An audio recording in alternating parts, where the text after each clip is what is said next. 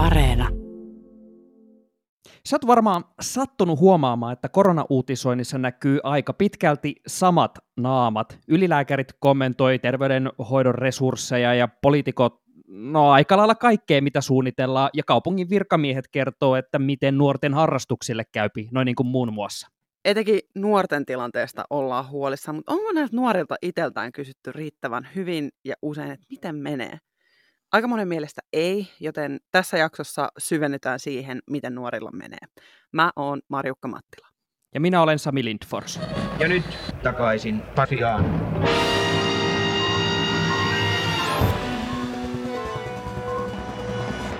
Koronatoimista puhuttaessa nousee usein esiin peruskoulun ja toisen asteen koulutuksen tilanne, että ollaanko etänä vai läsnä vai miten kaikki toimii. Ja etenkin peruskoulun suhteen halutaan välttää etäopetusta, koska se heijastuu välittömästi nuorten mielenterveyteen, kun ei pääse olemaan ystävien kanssa ja opintojen suorittaminen kuormittaa.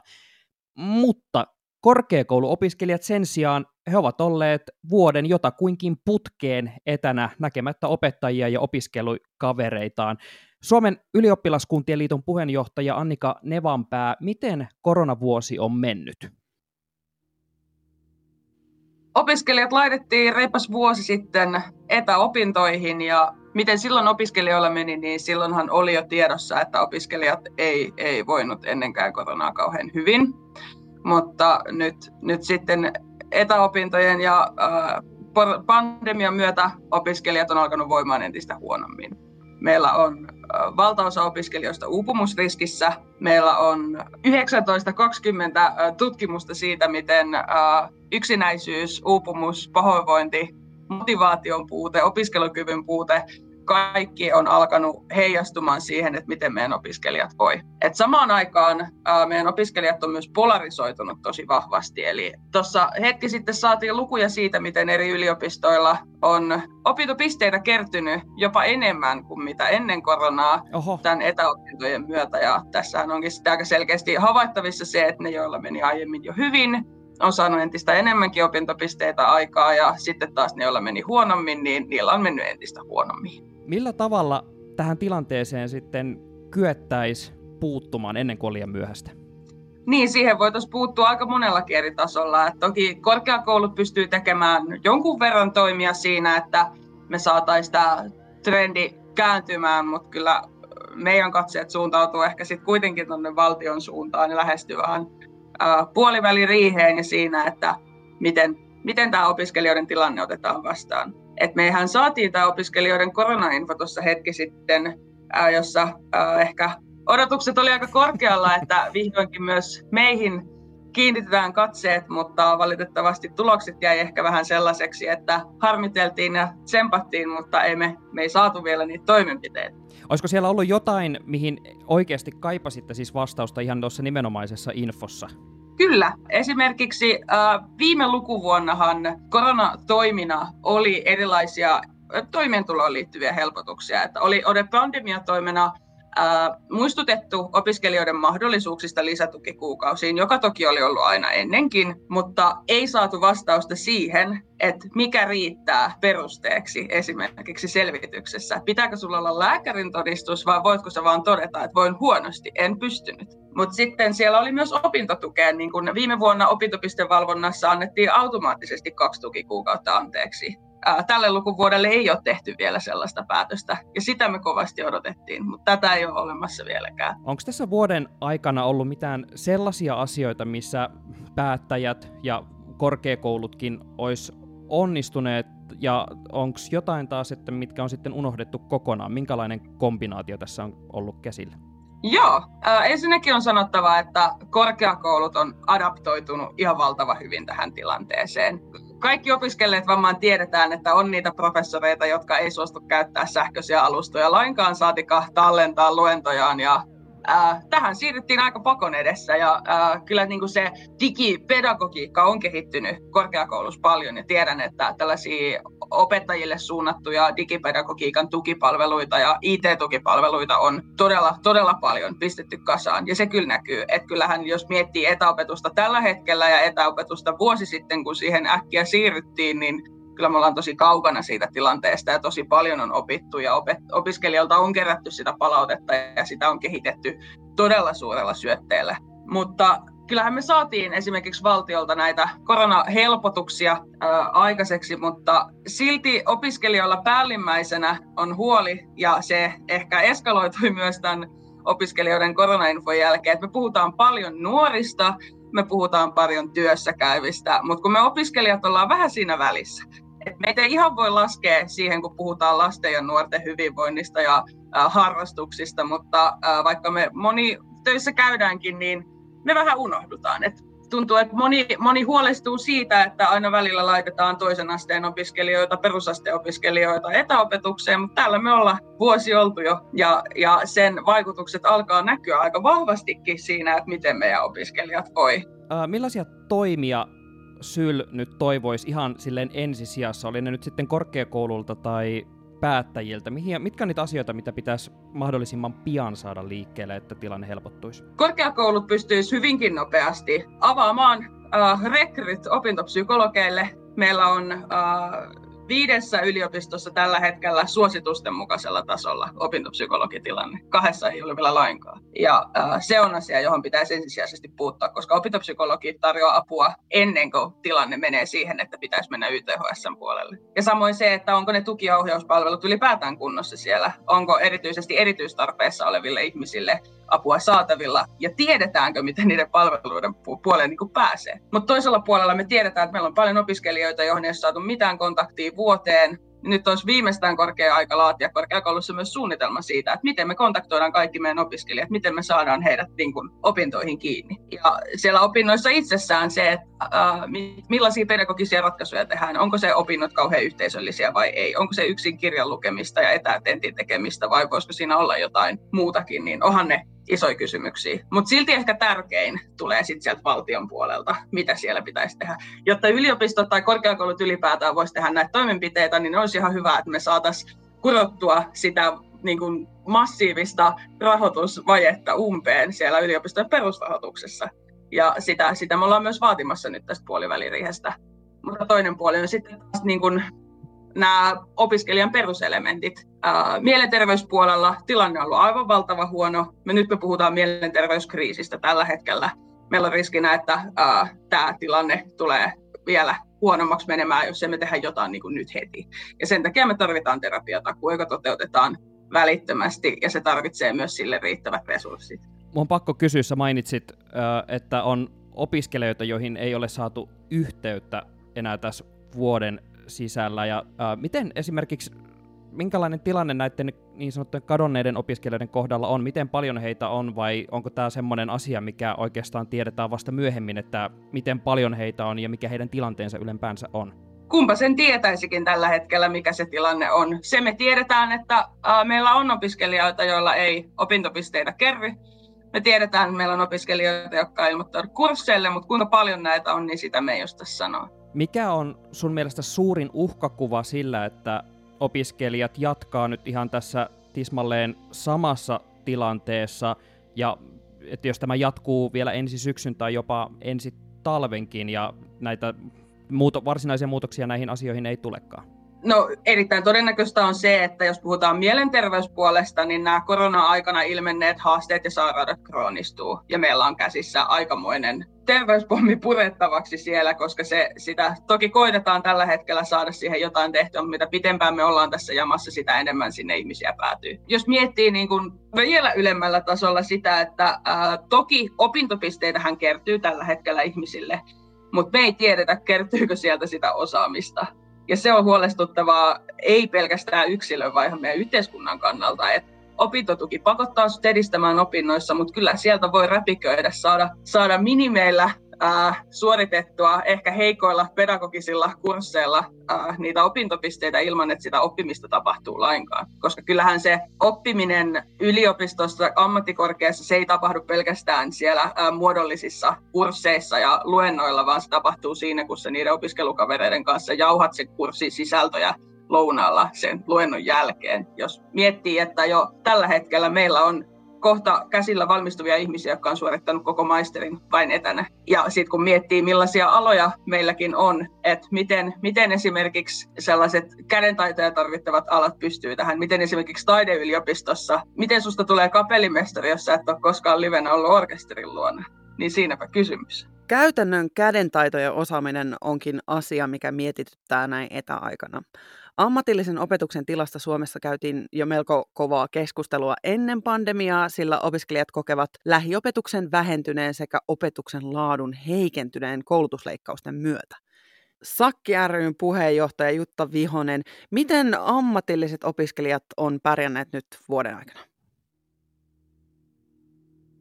No kyllähän siellä se uupuminen on tuota, suurempi tekijä kuin aikaisemmin ja sitten ehkä se usko omaan työllistymiseen, varsinkin heti opintojen jälkeen tai kesätyöt ja tämmöiset, niin ne askarruttaa tosi paljon ammatillisia opiskelijoita, mutta et, kyllä siellä nyt on pärjätty, mutta et, on tämä korona vaikuttanut tosi, tosi vahvasti. Miten se uupuminen näkyy? Öö, no esimerkiksi siinä, että jotkut on saattanut keskeyttää niitä opintojaan, sitten ei ehkä pysytä siinä samassa opiskelutahdissa tai se opiskelumotivaatio ei pysy yllä. Sitten muutenkin, kun kaikki muut sosiaaliset kontaktit on vähentynyt, mutta myöskin se, että tosi paljon otetaan noihin mielenterveyspalveluihin yhteyttä, yhteyttä ja jo ennestään ruuhkautuneet opiskelijoiden mielenterveyspalvelut, niin ne on ruuhkautunut entisestään tämän vuoden aikana. Voidaanko puhua millään tavalla niin onnistumisesta? Ollaanko me onnistuttu mistään tästä ammatillisten opiskelijoiden jutuissa? Uh, no ehkä siinä mielessä, että osaamisen tunnistamista ja tunnustamista ollaan käytetty hyväkseen tai silleen niin kuin hyödyksi uh, siinä kohtaa, kun opiskelijat ei ole välttämättä päässyt tekemään vaikka näyttöjä tai niin kuin tämmöisiä, että ehkä sitä ollaan opeteltu enemmän käyttämään. Ja totta kai niin väkisinkin digitaaliset taidot ja muut on kasvaneet tässä tota, etäaikana vähän pakoeestakin.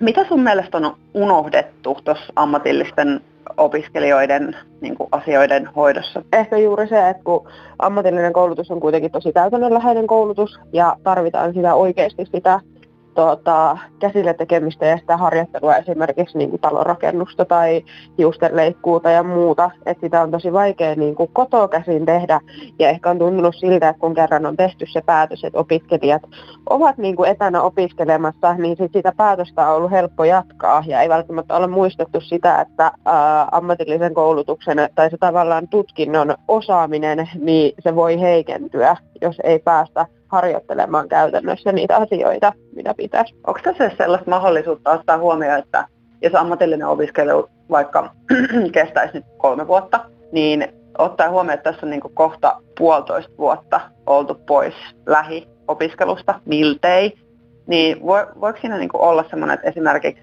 kampaaja voi valmistua kertaakaan koskematta niin elävän asiakkaan hiuksiin? Öö, en usko, että ihan niin kuin näin radikaaliksi tilanne menisi, mutta varmasti niitä asiakaskohtaamisia on vähemmän. Ja sitten justiin toinen ala, esimerkiksi niin kuin ravintola-ala, niin tuota, kun kuitenkin toista kertaa ollaan jo siinä pisteessä, että ravintolat on kiinni, niin on haastava ottaa harjoittelijoita niin kuin sinne työpaikoille opiskelemaan. Ja toiseksi se, että kun ravintoloissakaan ei välttämättä käy niin paljon ihmisiä, niin jo pelkästään sen takia, että vaikka se harkkapaikka oiskin, niin sit asiakkaita on niin vähän, että niitä asiakaskokemuksia ei saadakaan. Jos nyt niin kuin saisi puhua päättäjille, niin mihin asioihin niin päättäjien tulisi puuttua tässä vaiheessa mahdollisimman pian?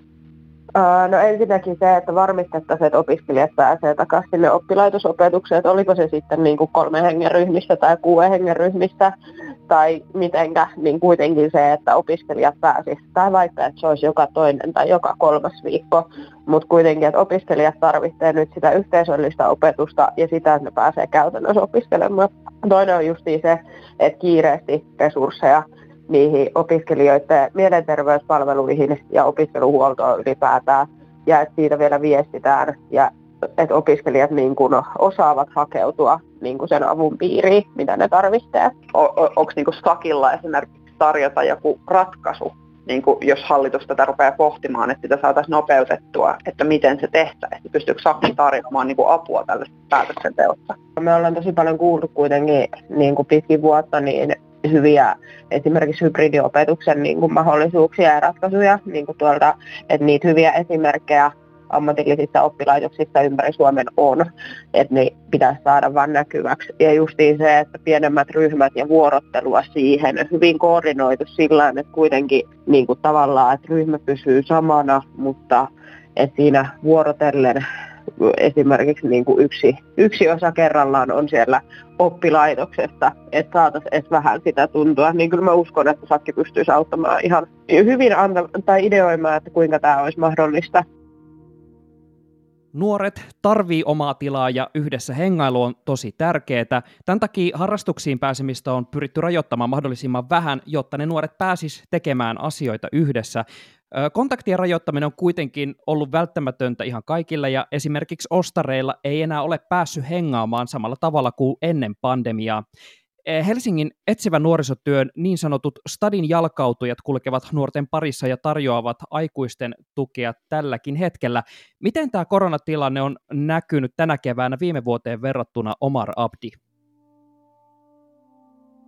No tietysti, jos palataan niin kuin vuosi sitten viime keväänä, niin korona on ollut maailmalle uusia, niin kuin ihan niin kuin shokkeerava ja, ja, ja, ja, ja sitten niin kuin, niin kuin aikuiset ihmiset noudatti niitä niin kuin hallituksen ohjeista ja olla, oltiin huolissa omissa, omissa ter, ter, terveydenhuolta. Ja, ja silloin sitten kun kaikki, niin kuin suurin osa aikuisia ihmiset ei näkynyt kadulla, niin silloin näkyy niin kuin tietysti enemmän niin kuin nuoria kadulla ja sitten näkyy myös narkomaaneja katukuvassa ja, ja se oli niin semmoisia niin että melkein niin kuin, tyhjät kadut, missä oli vain nuoret. Mutta tänä keväänä, jos palataan siihen, niin sit se on täysin ihan niin kuin eri. Ihmiset on kyllästynyt tavallaan niin kuin ajan vieto varmaan kotona, ja sitten niin muut ihmisetkin näkyy. Et, eli, eli sikäli ei, ei, tänä keväänä ei ole niin kuin poikkeava tilanne, mutta tietysti viime keväänä oli huolissa myös, että miten sitten tehdään niin kuin näille tavallaan niin narkomaaneilla, koska heillekin niin täytyy tehdä jollain tavalla. Ja sitten myös niin jeesaa nuoret ja oltiin tuttuja, turvallisia aikuisia sitten niin nuorten seassa. Millaisia ajatuksia nuorilla on ollut nyt sitten tästä koronatilanteesta, kun te olette jutellut heidän kanssaan? Nuorilla on samanlaisia ajatuksia kuin mitä meille niin aikuisillakin, että, että, että tämä tilanne niin pitäisi jo loppua jossain vaiheessa ja, ja niin kuin, että no, elämä normalisoituu taas. Mutta ei ne paljon, kyllä nuoret viihtyy toisissa, toisiaan kanssa ja, ja, ja tietenkin osa nuoret on huolissa omissa terveydenhuoltoja tai ja sitten myös niin omia vanhempia, isovanhemmat, sukulaisia ja, ja, ja tällaisia, mutta ei, ei, eipä juuri sen kummallisempaa nuorisotiloja on kiinni ja nuorilla on tosiaan mm. aika vähän just paikkoja, missä olla ja sitten kun ne sosiaaliset kontaktit on tosi tärkeitä nuoressa, nuoressa iässä. Ja mm. sitten uh, myös noussut esiin se, että kaikille se kotona oleminen ei välttämättä edes ole millään tavalla hyvä vaihtoehto.